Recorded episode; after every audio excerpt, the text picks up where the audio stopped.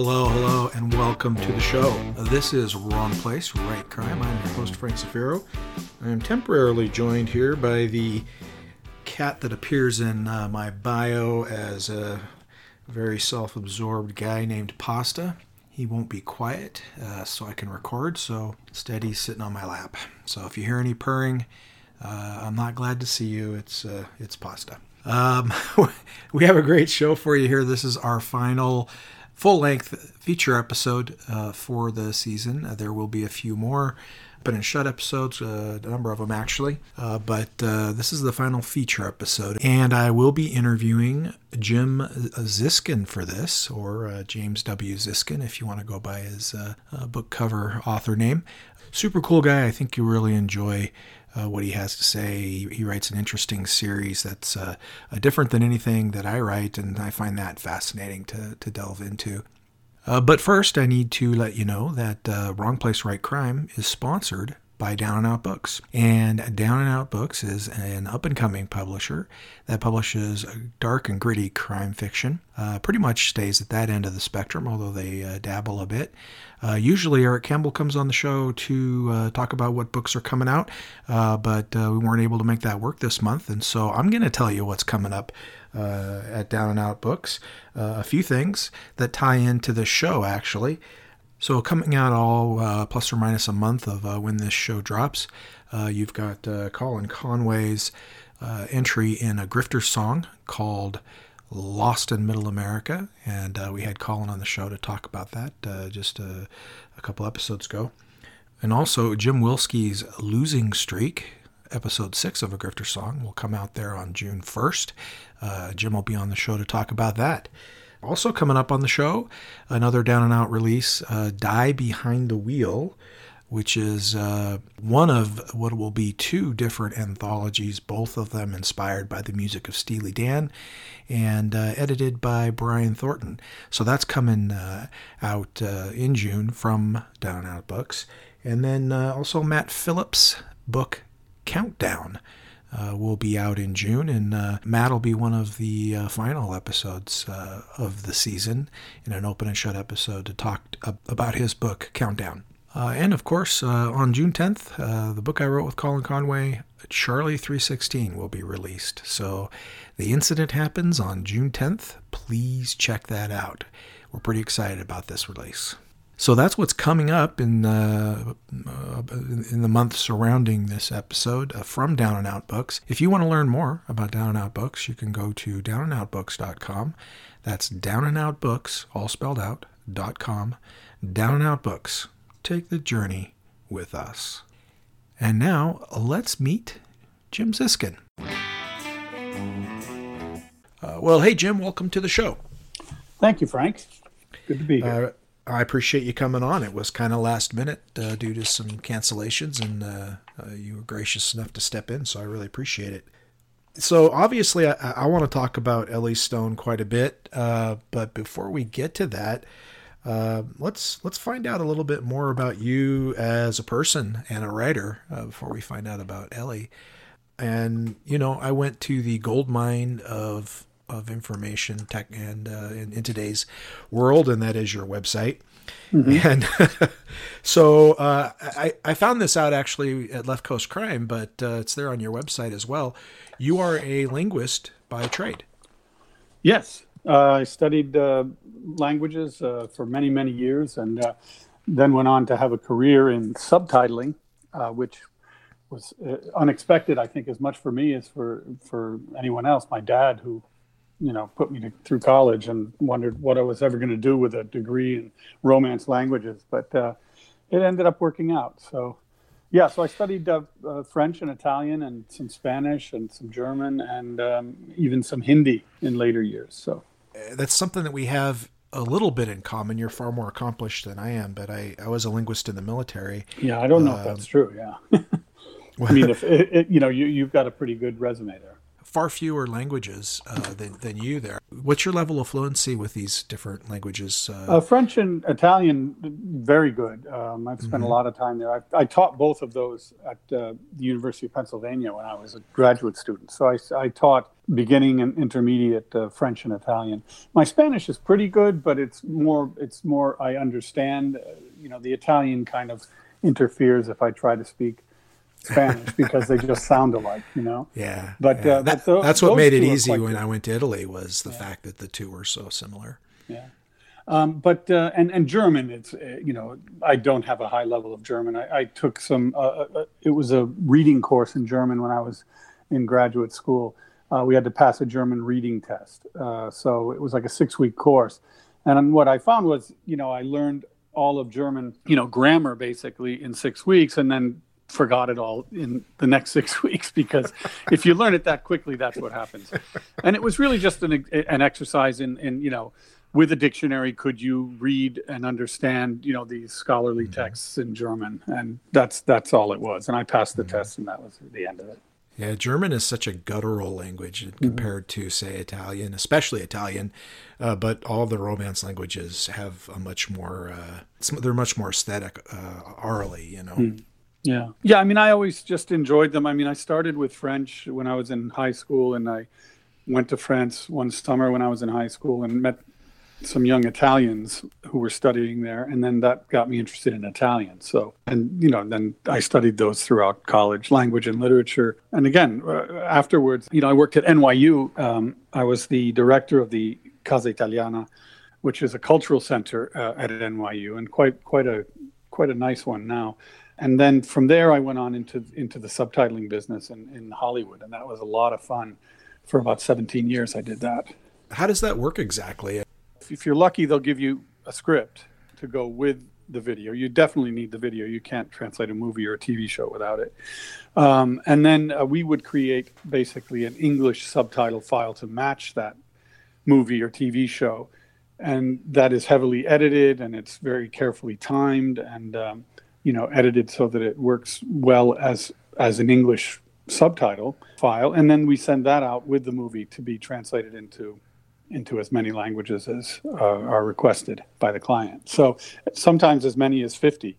Uh, but oh, you wow. more typic more typically it would be like you know 11 13 or so sometimes 20 21 languages as a writer i mean you, you're very aware of how important the subtleties of language are and when you talk about going from one language to the other, it seems like there's a lot of potential obstacles there where things don't directly translate or the the innuendo doesn't work in that language or, or things like that. How yeah. do you overcome that? Well, one of the things that we we did was we would annotate the English file. So we would look for idiomatic expressions, the mm-hmm. things that are difficult in, in, you know that are every language has them but things that look innocent enough you know like a technical term or disease names you don't need to put a note for the translator on how to translate that that they'll look it up you know bronchitis is going to sound similar or whatever it, that's that's the word for it but you know if you have idiomatic expressions like you know to dry to dry up to dry out, to dry off. These are very subtle or not so subtle differences in English. They look innocent enough, but to dry out you know, if you're a if you're a, a, drunk, you know that we need to put a note there. You know, yeah, he spent uh, you know a month in a in a hospital drying out. You know, so we would say drying out meaning what it means. You know, weaning yourself mm-hmm. from alcohol or whatever. Mm-hmm. mm-hmm. So not so that he was put, extremely wet and it took a while to get exactly. Dry. Yeah, yeah.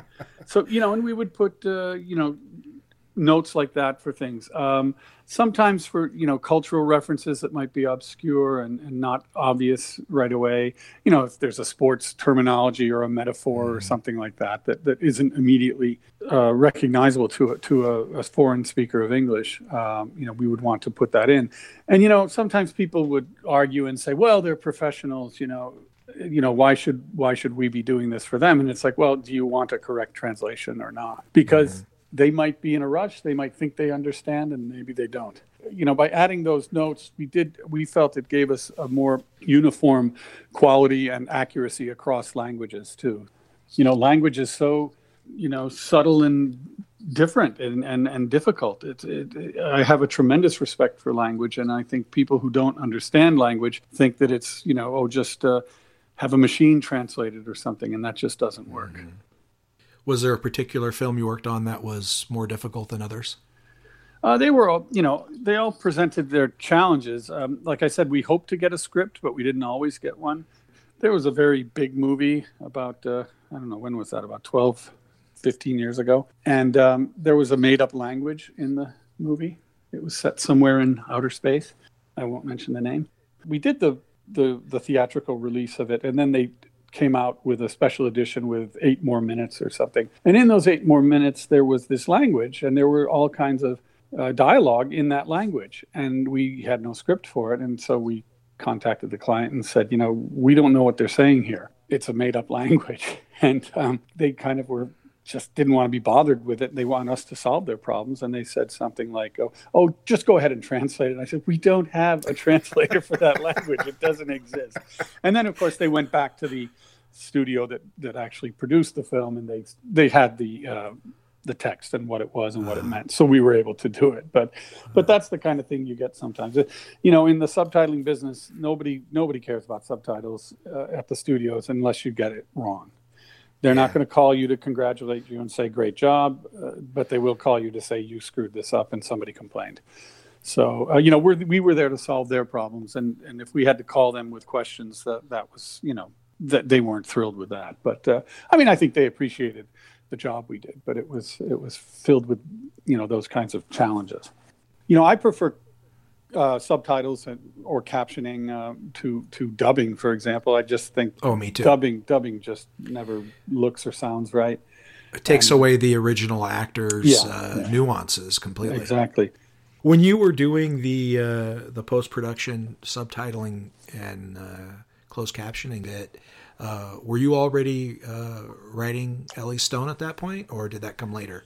Uh, that came later. I had written before I had gone into that. I, for years, had wanted to be, you know, a writer. Really, since I was, a, you know, 12 years old, and I, you know, wrote a couple of books along the way that were really bad, and each one got a little bit less bad, um, you know, through college and graduate school, and then, and then in the early 90s, I guess I, I started uh, you know, writing something decent. And I had an agent at that time, but uh, we never sold the books. So then the career kind of really got in the way. The subtitling came after that, and um, and I spent uh, again those 17 or so years in Hollywood. You know, so so I wasn't actually writing at the time. Maybe from time to time I would write something, but it was really you know maybe near the tail tail end of that. Uh, later in that career, I did start writing again. Well, I want to ask you specifically about Ellie, but but one more question on the on the linguistics. Mm-hmm. Uh, do you think that your fluency and your exposure to other languages has had a significant impact on how you how you write in English? Oh, absolutely. I think I I, I became a, just like a grammar fanatic. I just love grammar. I think it's fascinating. It's because I love language, and it's it's not the the rules of grammar necessarily, although I, I find those very interesting. And you know, we all you know kind of decide how how uh, precise we want to be in our spoken and written language. But I, I mean, just like the internal grammars that that we all have without even realizing it, the thing that makes us able to communicate with each other um, and and in a mutually intelligible language you know, if you say something that is agrammatical, people won't understand you. You know, um, so it's it's kind of this cloud-like, you know, uh, continuum, and people are maybe on one end of it, or in the middle of it, or on the other end of it. But uh, as long as they still understand each other, that's that's they're speaking that same language, or or at least a, a flavor or a variety of that language. So that kind of grammar I find just fascinating, and and I, I, just you know love thinking about language that way, and I think that translates into into the writing. Also, Ellie, uh, we'll talk maybe more about her, but uh, she comes from a family uh, that's you know kind of a very cultured family. Her father was a, a professor of Italian, and uh, so she knows Italian, and and he was a polyglot, so kind of maddeningly so. I mean, he he would you know use all kinds of just odd phrases in foreign languages with his children, and um, and so she she did grow up around that a, a, lot. But I think it has affected the way I, I write. Um, I I like to.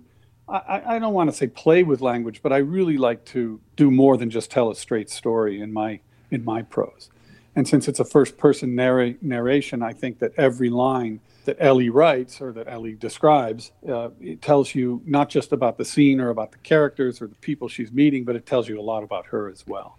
Well, that's an excellent segue into Ellie Stone. So uh, she is your main protagonist or the protagonist of your main series. And that started with Sticks and Stone back in 2013. What was the genesis of, of, uh, of Ellie Stone and that first book? Well, I what I wanted to do was was you know, we all try to think of, oh, we need a character who's interesting that, you know, is going to hopefully grab the attention and pique people's interest, uh, readers' interest. So I was thinking, you know, what would be a good, um, I, good type of character to have as my detective? And, um, you know, I don't write cozies um, and I don't write police procedurals. I don't have that, uh, that expertise.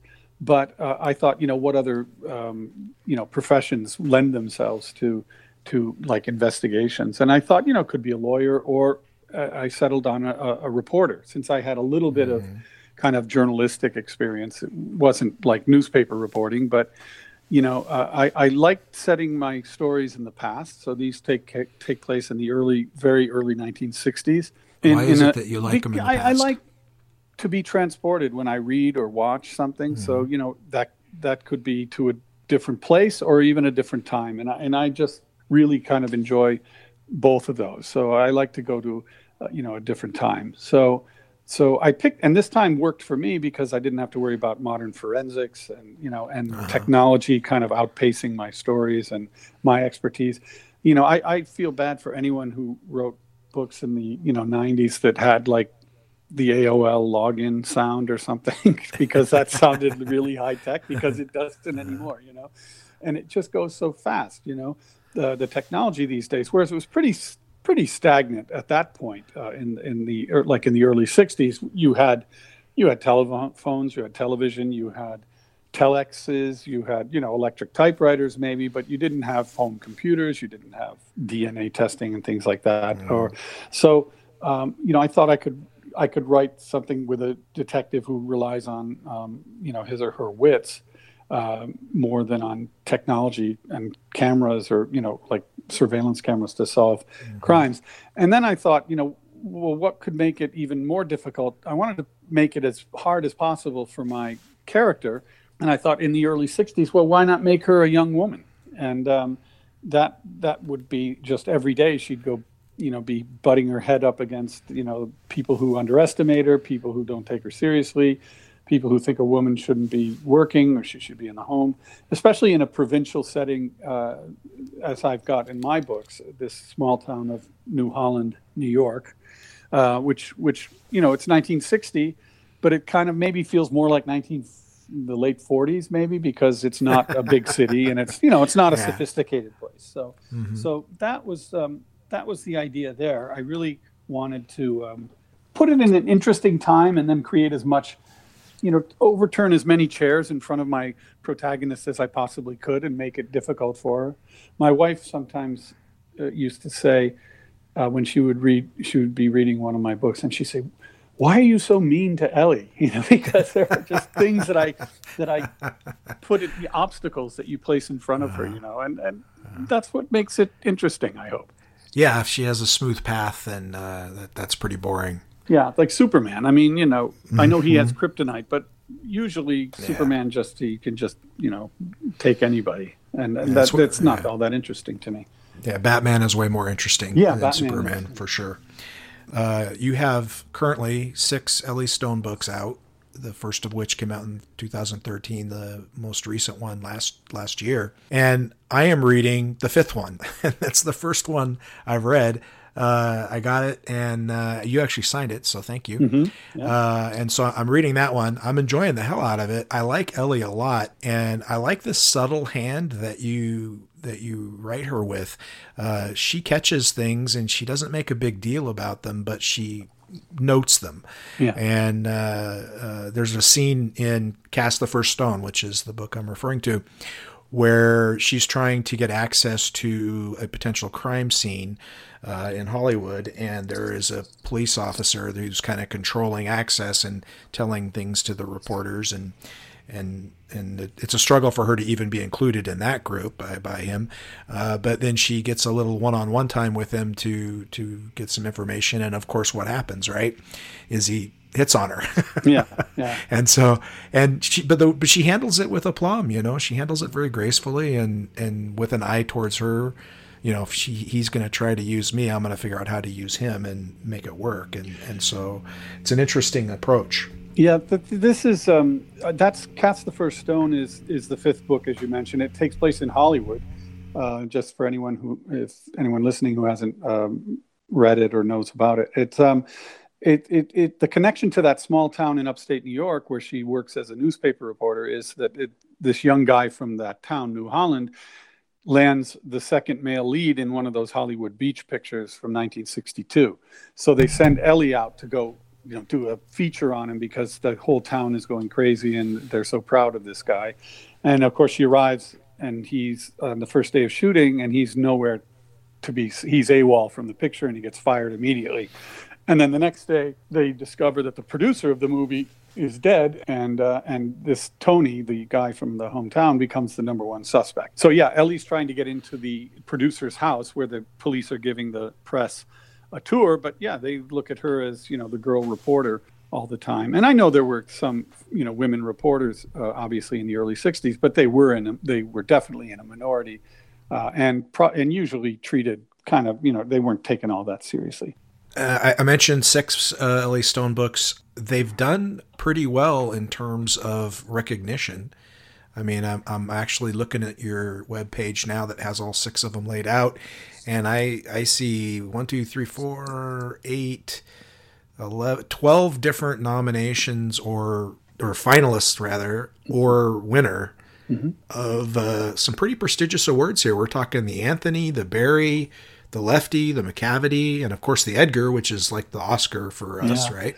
Yeah, no, it's a thrill, and uh, and I'm very humbled by it, and, and just very proud of it too. Uh, it, it it it's been a wonderful run after uh, after the first book. I, I, think every one of them has been nominated at least once for for one of those awards. So it's very gratifying, and it, it means uh, it means a, the world to me. So yeah, I, am staring at the uh, at my wall where I've got several of the uh, the certificates kind of they're framed and they're up on the wall, and it's always nice for inspiration. I don't win that many of them, but I've been finalist for for for twelve, as you said. Yeah. Uh, yeah, it looks, Coast, looks like he finalist, but uh, but um, mm-hmm. it wasn't. It was Lou Berney's year. Yeah, that was a pretty tough one to go up yeah, against. The November Road was book. one hell of a book. A great book, yeah all of the books were. I think all of the categories. And mm-hmm. you know sometimes people will say things like well you know it becomes a popularity contest. And it's but i, I really don't buy that. I think nobody nominates a book just because it, it, it stinks but they really like the, the author. Nobody does right. that. So um, and and you know i looked at not just the best novel best mystery category but also best historical best first best humorous I mean, these, these were murderers' rows. Really, some great, mm-hmm. great books and authors uh, up there. So I, I, kind of trust the readers to to pick wisely. So so that's why I, I, I really truly feel honored by it, you know, by the by the nominations. When you think about how many books come out every year, yeah. Uh, just to, just to be nominated is, is is massive, or to become a finalist is just. And you massive. know, Frank, I'll tell you this. You know, a lot of people have told me this, and I, at first I didn't believe it. They said, "You know what? It doesn't matter if you win it is enough just to be nominated. And I think it's true because I can't tell you how many people have said, "Oh my God, Jim, you've won every award there is," and it's like, no, I haven't, but you think I have. So I've been, I maybe have been a finalist for several of them, but you know, it's uh-huh. not the same. And but so that that that kind of adage is true. It's like, yeah, it, it's it's enough just to be nominated. People think you win. Yeah, and you're well, you're in like you said, you're in great company when that yeah. when that happens uh, speaking of these nominations, a lot of them come from specific conferences, like the Lefty Award that you mentioned is the Left Coast Crime Con- Conference each year. The Anthony comes from the BoucherCon uh, mm-hmm. conference. Um, you were on a few different a few different panels at the Left Coast Crime Conference most recently uh, mm-hmm. in March of 2019 and uh, you know, at least I hope I'm remembering this right. This might have been a bar conversation as well. I could uh-huh. be wrong, but we uh, you spoke about um, how you handle, you know, sex and violence and, and I guess what would be the equivalent of a movie rating level for your Ellie Stone series and what your philosophy is mm-hmm. uh, about that. And I was just wondering if I thought it was very interesting. I was wondering if you'd share it with the listeners. Sure. In my books, Ellie is a, is she describes herself as a quote unquote modern girl in 1960, 61, 62 which means what you think it means. Uh, she likes, she enjoys her drink, and she occasionally ends up with with uh, a gentleman. Uh, but none of that is on the page. I, I don't think I'd feel comfortable, you know, putting that in there. As a matter of fact, I, I did a taught a seminar once, and you know, one day seminar, and um, and on the subject of sex in your books, my advice to writers is remember that your mother is going to read this you know, and, and, and write accordingly. so, you know, look. for for me, it's my dad. Yeah, he, he's he I, I he he's a big reader. He loves my books. He loves a lot of different books. He reads a ton, and he never fails to say, "Look, I don't mind a little bit mm-hmm. to let me know these two people dig each other and mm-hmm. that that's they're super sexy, but uh, I don't want details. I know what happens in the bedroom. I don't yeah. need to yeah. this, you know, erotica basically." yeah, you know, it's interesting because my dad, uh, who's eighty nine. Um, and he's a great reader, and um, he reads all my books. And uh, his comments are um, well he he's very complimentary toward them and, and, he's not in general that type of, of person. So I, I, really take those compliments to heart. He likes my writing and he likes the books. He says but he says ellie is too free with her body. And it's just well you know what? People people have had sex since the beginning of time and you know she's a single self-sufficient uh, young woman, uh, modern girl, as she calls herself, and um, again, it's not on the page. I don't describe uh, sex. As a matter of fact, I was on the sex panel at the Left Coast Crime mm-hmm. this year, and I, I and that. I think I think that that might be the last. They might not want me back because I probably wasn't very interesting, and also it's. I mean, it's a fun panel, but it's it, it's a little embarrassing. And I and I said to my wife, you know, you can ruin your career in five seconds on that panel if you say the wrong thing. So just... We'll get back to our interview with Jim in just a moment, but uh, now is the time on the show where I like to turn things over to the experts for a few moments. And by experts, I mean people who can uh, give you some recommendations on uh, good books to read. That includes other authors, it includes super readers, includes people who work, work at bookstores, uh, especially the independent kind that uh, focus on mystery uh, and crime fiction. Uh, and over the past couple of episodes, uh, we've had a series from Jim Thomsen.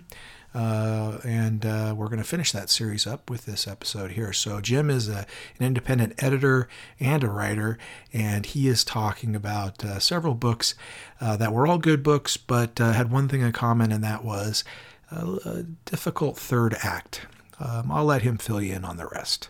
Here's Jim Thomsen.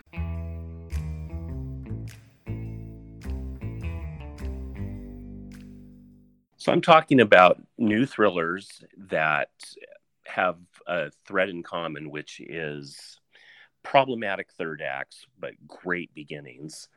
And the one I want to talk about right now is Bleak Harbor by Bryan Gruley. Uh, Bryan Gruley's been off the scene for a while. He he wrote uh, three volumes of a series um, back about 10 years ago. I think he's been out of the scene for five or six years. He's come back with this great new standalone novel set on the shores of Lake Michigan involving a missing autistic teen and how the search for that is uncovering secrets in the lives of several people connected to this case. Bryan Gruley has just got the stuff. He's very lean, very tight, um, very much shows off his uh, his journalistic chops. Um, he he works as a journalist, but there was a big twist at the end where we find out one of the key characters is not at all the person we thought they were, and I felt we were given no hint of that twist to come. So I found it fairly difficult to swallow. I think other people's mileage may vary, so I'm not going to pass a pure value judgment on it it it just took a weird turn into high stakes thriller territory from a relatively small town tale that I found kind of jarring. But again, it's one of these books that I think you should pick up, you should enjoy, and see what you think about the ending. It may not be your thing. It wasn't mine, but uh, the the craft is definitely there, and it may well satisfy you on all levels.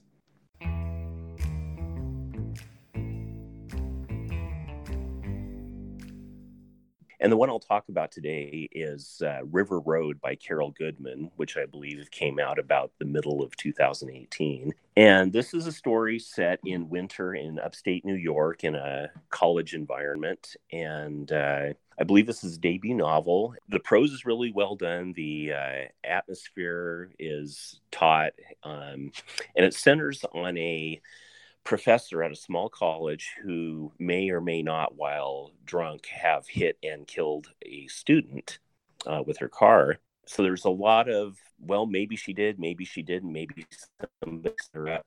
Um, and all of that is really well done. And then talk again about problematic third acts. We reach a point about 75, 80% of the way into the novel where the bad person is revealed and then the bad person and the uh, our professor heroine uh, sit and talk about every plot point for about oh i would say 20 30 pages. It's it's just the most talkiest confrontation ever. Every plot point is neatly spackled over even as the killer makes it clear that that person is going to kill our heroine. And it reminded me of a a movie that came out about 20 years ago starring Ben Affleck, you may remember, called Reindeer Games, where Ben Affleck and Gary Sinise as the bad guy wind up talking and talking and talking, even as the gun is pointed at our hero. And at some point, it was just like, something's got to happen here and of course what happens in these stories is they talk so long that the hero figures a way out of their predicament very improbably and you know order is restored throughout the land. But again it's this is one of those novels i really enjoyed up until that point and i won't not recommend it. I can't give it my wholehearted endorsement and i'd be interested to hear uh, what people think about those final pages Hey, thanks, Jim. Uh, normally that feature is a straight up "here's a book you might love" sort of thing, uh, but uh, I think it's uh, it's nice to hear a little bit of a different take sometimes. And in uh, all of the instances that uh, Jim reviewed these books, he was pretty clear that your mileage may vary, and most of the book is great. Just a little trouble with that third act. so now let's get back to somebody who doesn't have any trouble at all with third acts, Jim Ziskin. Uh, for people who weren't there, it was uh, moderated by Holly West, who's yeah. who's pretty hilarious. She is wonderful. And she forced each of you to read a passage uh, from a uh, what was that? It was a the, every year in the UK they do this uh, worst sex scene uh, award, and um, and usually it's I think usually from a like a so-called literary novel and they are just so stunningly bad these passages. And just you wonder where was the editor who where why didn't the editor say no you cannot write this. This is just awful. And so we each had to read one and each one was worse than the last. I i think i think Rhys Bowen might have had the worst one to read poor poor Rhys. Uh, it was just they were just. Terrible. She had the accent, so yeah, it it, yeah. it uh, classed it up a little bit. Yeah, and um, I thought Lou Berney was hilarious Lou when he was, read his because he could. Absolutely, hilarious. it took him like ten minutes to get through a thirty second reading. but Lou, and, and speaking of Lou, they all mentioned the the, that very explicit sex scene near the beginning of his book November Road, which won mm-hmm. the best mystery, and it's a great book. Mm-hmm. Um, but it's a it, you know that's a scene that you would not find in an Ellie Stone book. I could just say, but right. that's because I, I, well, my mother uh, is no longer here, but you know I still think you know somebody's mother is going to read this, and so I don't want to put that kind of thing in. It's it's, I, I think... it's behind a closed door, and the scene ends, and then then it takes place. One of the great things about this this genre and this community um, and these these conferences, which are just the highlight of my year it's just you meet so many brilliant, talented, nice, funny people. and you know somebody like like Lou Berney and and and Lori Rader-Day and Rhys Bowen are just a couple of examples. I mean, they're just hugely successful, and um, and just it's a pleasure to you know to hear the repartee and you know mm-hmm. on a panel, and they're, they're just so clever so quickly and. Uh, just a lot of fun, and I'm, I'm afraid I let down the side a little bit, but because somebody told me, Jim, you looked so embarrassed through the whole thing. But well, now you you go to a number of these conferences, don't you? I do uh, Left Coast Crime every year. I do BoucherCon every year. Uh, there's also Thriller Fest, which I sometimes attend, but I don't really write thrillers. I write mysteries, mm. kind of traditional mysteries with hints of noir. But I am planning to write a thriller, so I suppose I'll be heading there. Uh, in uh, two weeks, I'll be at Malice Domestic, which is a traditional mystery conference, uh, more in the vein of like Agatha Christie for me, I don't care what the subgenre is. I care if it's if it's a good story and good writing, uh, you know. And so a lot of the cozies are actually quite funny, you know. So a friend of mine, uh, well, I met her through a conference and and through her writing, and uh, Wendall Thomas, uh, who whose second, I guess you would call it a cozy, but it's so wickedly funny. Her books. Um, and the latest, the first one was called Lost Luggage, and the second one was called Drowned Under uh, and it features this kind of madcap. It's very farcical and madcap kind of uh, stories with a with a, a, travel agent from Brooklyn who gets into all these adventures around the world. Uh, but it, just to give an example, that's a cozy technically, but it's so funny and so well written that I would read anything she writes. And her name is Wendall Thomas, just to drop a name, but highly recommended. Well, you are definitely uh, you're like the mayor at these conferences. I think is what they called you uh, last time I, I, was at one up there at Left Coast this last uh, March. Do you agree with that? Do you think that's a fair I, assessment? a friend of mine, Christine Carbo, who is uh, just a wonderful writer, writes a series set in uh, Glacier National Park. Christine is the one who who coined that. She said uh, it was a couple of years ago, and she just looked at me and she said, you know, oh, oh you know, you you you you know everyone here, and you're always you know laughing and having drinks with everyone. She goes, "You're like the mayor," and so that kind of stuck.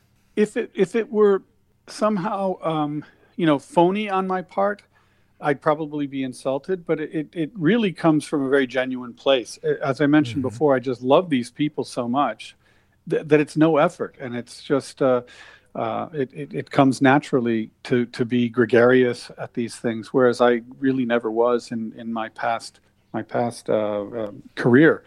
Uh, my wife once came with me to to a, a, conference, and after about five minutes in the bar, she just looked at me and, and she just was befuddled and said, "Who the hell are you?" She goes, "I worked with you for years you were miserable you you hated everyone she goes look at you now and i said well it's and I, I, I don't think I had even realized it, but uh, it's true. I mean, if you really like the people you're with, uh, you know, and then it then it, it comes naturally. So yeah, so I, I I'm very proud of being called the mayor. Well, and and that setting that you're talking about, it, it, you feel very much like you're with your tribe, and so it's it's easy to feel happy and included. And uh, but it does take, uh, you know, because writers are a large percentage of us are, are introverts, mm-hmm, and yeah. to to have someone like yourself who uh, engages people, draws people in, connects people, uh, I think that has a huge social uh, impact. I think it's pretty big. Yeah, I like to introduce people, you know, like friends who are maybe new to conferences, and I, I really make an effort to to include and and make sure that you know they they get introduced to everybody in the group or come out to dinner with us or something like that because you know um, it, it's it is a, community and it is a, a tribe and uh, there's room for everyone it's not mm-hmm. we always say it's not a zero sum game if my books mm-hmm. or your books sell doesn't mean that somebody else's won't we, we had a different side conversation at uh, Left Coast as well about uh, the level of research that you have to do for, for Ellie Stone. Uh, how, how much research do you have to do to effectively write uh, these books that are set in the early to mid 60s? Well, there's, you know, there, I think there's research in any book um, that you write. Um, I mean, maybe in a, you know, contemporary literary, so called literary novel, maybe not so much, but in any crime novel, um, you know, if you're writing present day, there's a ton of research into the technology. Um, and I always say that at least in my books, the early set in the early '60s, the research it's not a it's not a moving target. At least you know things, oh, as I said before, were only moving so quickly. I didn't have to worry in '61 to '62. Did did they invent uh, you know high speed uh, you know Wi-Fi or something like that? You know when did that come in? I don't have to worry did the Apple because nothing was out? changing that quickly. uh-huh. Now jets, okay, jets came in before uh, like jet travel, just like you know, shortly before. Um, so those were there, but you know, there's still there is the amount of research for the book I just finished that's coming out later this year. Turn to Stone. Um, you know, I, I get into the to, to the weeds sometimes. Ellie Stone goes to Italy in this book because her oh, father was a, her late father was a, a, uh, professor of Italian, and he's being honored posthumously with some awards. So they invite her, and so okay, how does she get to Italy? You know, I know they certainly Pan Am and TWA and Alitalia, they were all flying there, but then I get stuck in the weeds sometimes saying, how does she get from from the airport in Rome to the train station in Rome to take the train to to uh, Florence? I could just put her in a taxi, I suppose, but uh, you know, I think that, that you know doing the research to find out the shuttle situation, and they definitely had shuttle buses. The airlines had them. Uh, and again, uh, you know, as I, as I do, as writers, we can blur where we need to if we're not sure of something, and mm. the reader doesn't necessarily have to say, "Hey, wait a minute, how did she, how did she get there?" But as long as it's not blatantly yeah, wrong. exactly. So, but uh, you know, but I saw there's a movie called I think it's Gidget Goes Gidget's Italian Holiday or something like that. It was made in 1962, and my book is 1963. So um, I just looked at it online, uh, and sure enough, I see her climbing out of uh, an Alitalia shuttle bus in in downtown somewhere in Rome. So obviously, she went from the airport to Rome in in a, in a in an airline shuttle bus, a little mini bus kind of thing. It said Alitalia on it. So I said, okay, that's what I'm going to do.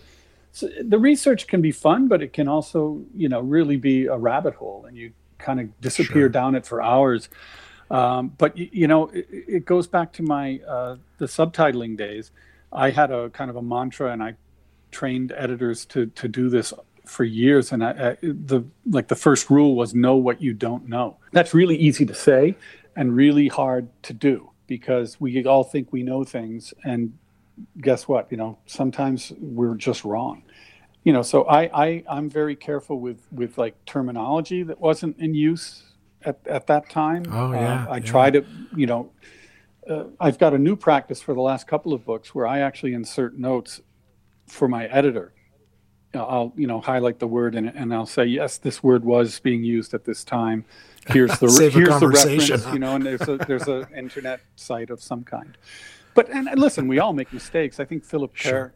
even some once somebody at, at a signing, uh, the late great Philip Kerr, somebody asked him, uh, you know, oh, you have an error in this book. Did you know that? He, or, you know, what do you say about that? He says, of course there are errors in my books. It's a novel. It's a historical novel. There are going to be small errors.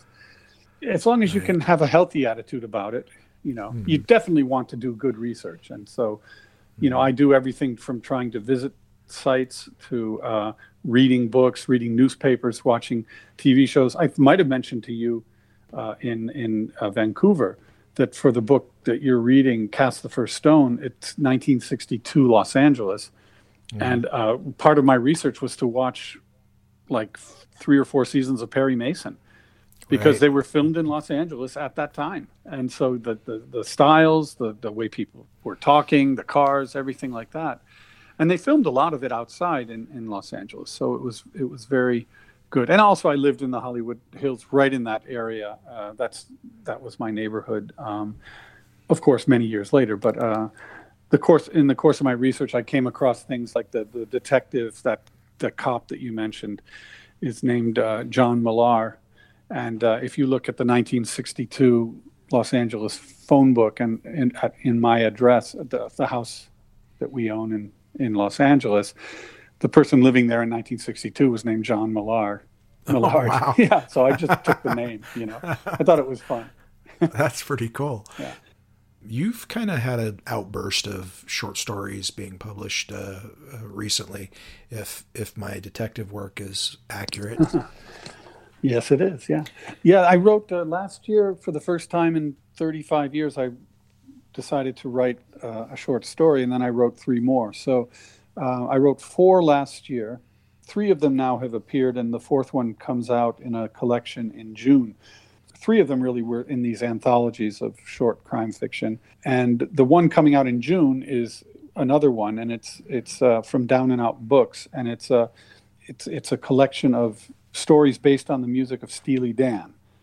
So everybody got a song, uh, and you let your imagination go and write mm-hmm. a story that kind of thematically illuminates that song somewhat. And so I I ended up with um, "Reelin' in the Years," which is a fantastic song. Yeah, so they're um, probably their biggest, isn't it? It might be, yeah. And nobody nobody had taken it. I don't know, but I, I kind of took a fun turn with it. Uh, my short fiction, I think I I tend to to go with kind of humorous or mm-hmm. attempt to be humorous um, more so than than my Ellie Stone books, there's humor in Ellie Stone, but it's the stories are serious. It's just she right. has a, a, way of looking at the world, and, and she can be wickedly funny, mm-hmm. um, and especially when she's taking a a man down a couple of notches, you know, a couple of pegs, if, mm-hmm. if you know, when they underestimate her or hit on her, or something like that. Yeah, I've seen that already. Yeah, yeah. What? Uh, so that's one story. You had uh, something in Strand magazine as well called Bed of yeah. Roses. Um, yeah, it's just a, a story. Um, well, I don't want to give it. It's a short story, so you say anything, it kind of gives it away, but yeah. uh, it gives away too much. But it's in the current issue of Strand magazine, which is a wonderful magazine of mostly, not mostly, but it's very heavily Sherlockian. You know, kind of mm-hmm. in its, you know, the fiction that they usually publish, that often that they publish is, you know, in that vein and the covers all have the their old these old paintings of London that look very much like a you know dark and stormy night uh, mm. where Holmes would be out investigating something. But mine is not that at all. It's it's a it's a more modern thing. And then I know that you now. were in Eric Beetner's uh, one of his Unloaded anthologies.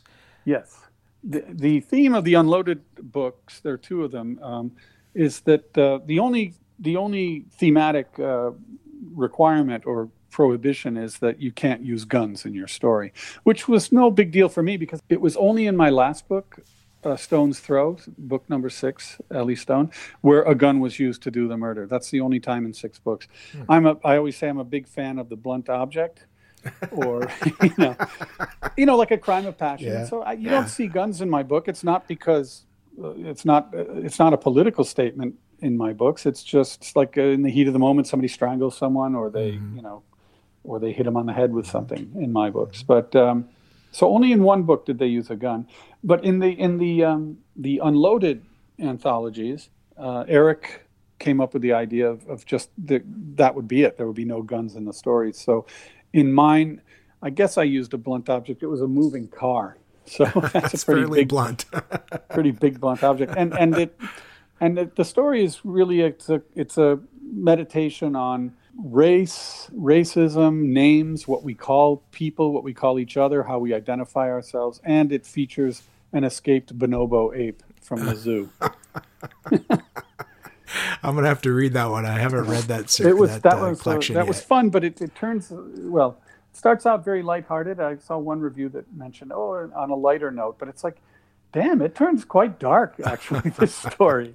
Um, it's not just all all fun, but uh, dark humor a, and an Eric yeah, Beetner project. Yeah, I, that, yeah. Those two don't go together at all. Yeah, Eric Eric does a wonderful. You've written, uh, you've collaborated with Eric. Uh, yeah, yeah, yeah, and it's uh, yeah, they, he is great, and he can write dark, humorous action really well, uh, very well. Eric is known as the hardest working man in crime for sure, and and he. I, I just think he's going to break out sometime soon. It's just it's just a matter of time. Uh, I think his latest book is is is getting uh, some great attention too. But uh, yeah, Eric deserves. He's, he's I totally he's agree. Completely agree. Uh, in the three books we wrote together, uh, he won the prize in all three for the funniest slash grossest scene. He managed to do it in all three. so, um, and then you, you, the other story I think is uh, in uh, something to do with voting. I think it's the one that Travis Richardson was talking about it. Yeah, Left the, Coast. um, the the that anthology was called. Yeah, I should have called it out. Obviously, uh, it's called Low Down Dirty Vote. Ah, and that's it. Mysti Yeah. Mysti Berry uh, edited it, and it was her, you know, labor of love and Mm-hmm. her brainchild. Um, to and all the proceeds of the sales of the book go to the ACLU to combat voter Pressure. suppression. Mhm. So, and and if anybody finds that a, an offensive uh, cause, I, I don't know what to say because if if you're for voter, voter oppression, then you you know that's just not good. So yeah, mine mine was I guess you not a stream of consciousness. It's just a, a, a woman talking, and after a few minutes, you get you start to realize, or maybe it's more than a few minutes. Yeah, a few minutes, you realize she's talking to the police, and she's giving a statement. But she's um, kind of chatty and and telling the story of what happened. Um, her uncle is was was dying in the hospital, and he was in, you know, he was he has dementia, and he was kind of out of it. But then suddenly he sat up in bed and admitted um, he claimed he and his brother, in other words, the narrator's father, who is a U.S. congressman, participated in a crime 40 years earlier, and that's the heart of the story. Is what is what is what happened then. And you know, it's it's a nice, it's a really really good um, anthology, and you know, they're, they're short stories. They don't take too long Mhm. uh, to read, but they, they all have good heart and good intentions in these. So yeah, and Mysti did a wonderful job on this.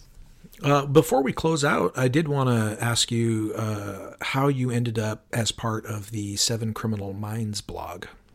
I was invited. Well, I first of all I'd like to welcome you. I think next week is your first your first column. Yeah, by Uh, the time this blog. airs, it'll be uh, yeah, it'll be out by the time And this airs. and just for anyone listening, uh, it's a it's actually it's called Seven Criminal Minds. It's a it- but we're actually 10.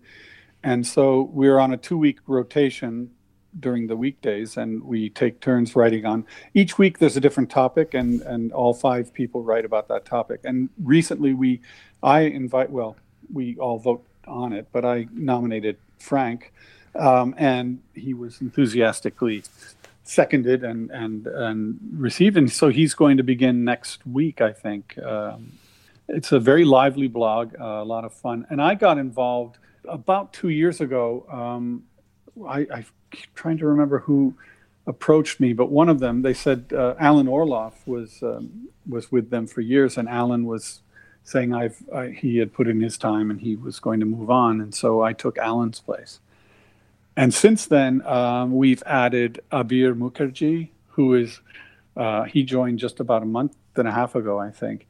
And Abir is, uh, he's um, an, an amazing novelist. He writes a series set in post World War One Calcutta. Uh, Wow. And it features an English uh, cop, a military policeman, and his assistant, the, his Indian assistant.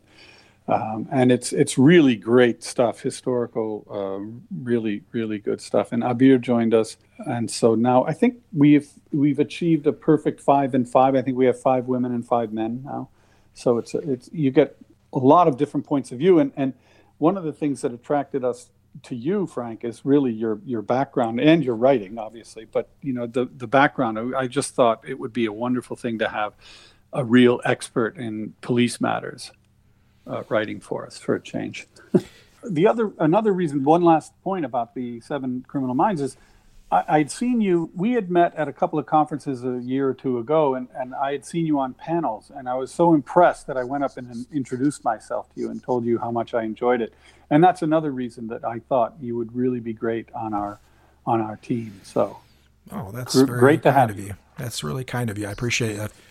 Well, it's definitely an eclectic group, and and uh, I'm excited to be part of it. And I wanted to uh, tell you publicly, thank you for for thinking of me, Oh, and uh, and really thanks for being such a great guy at these conferences. It, uh, it it- it's I know I appreciate it. I know other others do, and uh, as well. And I guess that leads me to saying thanks for coming on the show because I appreciate that too. thank you for having me, Frank. It's been great. Well, there you are, folks. That is pretty much uh, everything I could get out of, of Jim Jim Ziskin in the time allowed.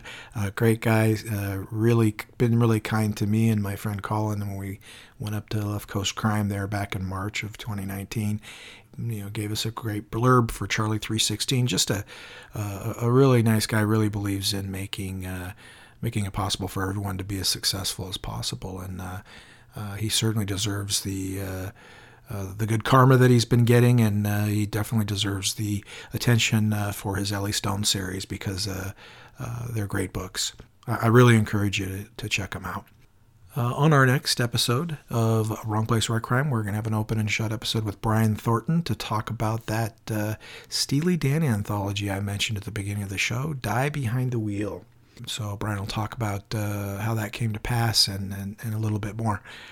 I'd like to say uh, thanks to Jim for coming on the show and uh, also Jim for coming on the show and doing a review. Uh, I appreciate it. Thanks to Down Out Books for sponsoring us since the beginning.